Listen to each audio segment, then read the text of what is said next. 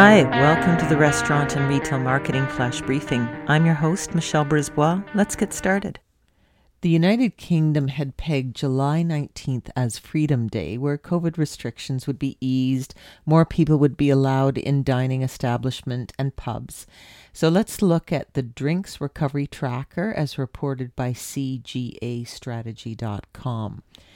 These are sales uh, for the week of the eleventh to the seventeenth of July twenty twenty-one uh, and comparing to the equivalent week in twenty nineteen because, of course, twenty twenty is not a good week to compare to. Uh, so beer was down twenty-six percent, soft drinks were down twenty-seven percent, cider was down twenty-three percent, spirits down twenty-nine percent, and wine was down thirty-three percent. Now, Freedom Day has come, so venues are allowed to maybe have more people inside, but people are still being cautious.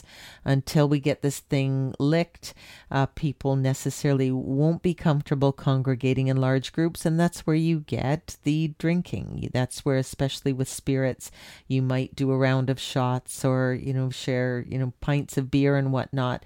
Wine might be something that might be consumed with food in a restaurant, uh, but obviously, until we can get socializing back on scale, uh, we probably won't see the beverage alcohol sector uh, really recalibrate, uh, and we really won't know what's going on. So we will keep an eye on it. Talk to you tomorrow. So come on, let's get out.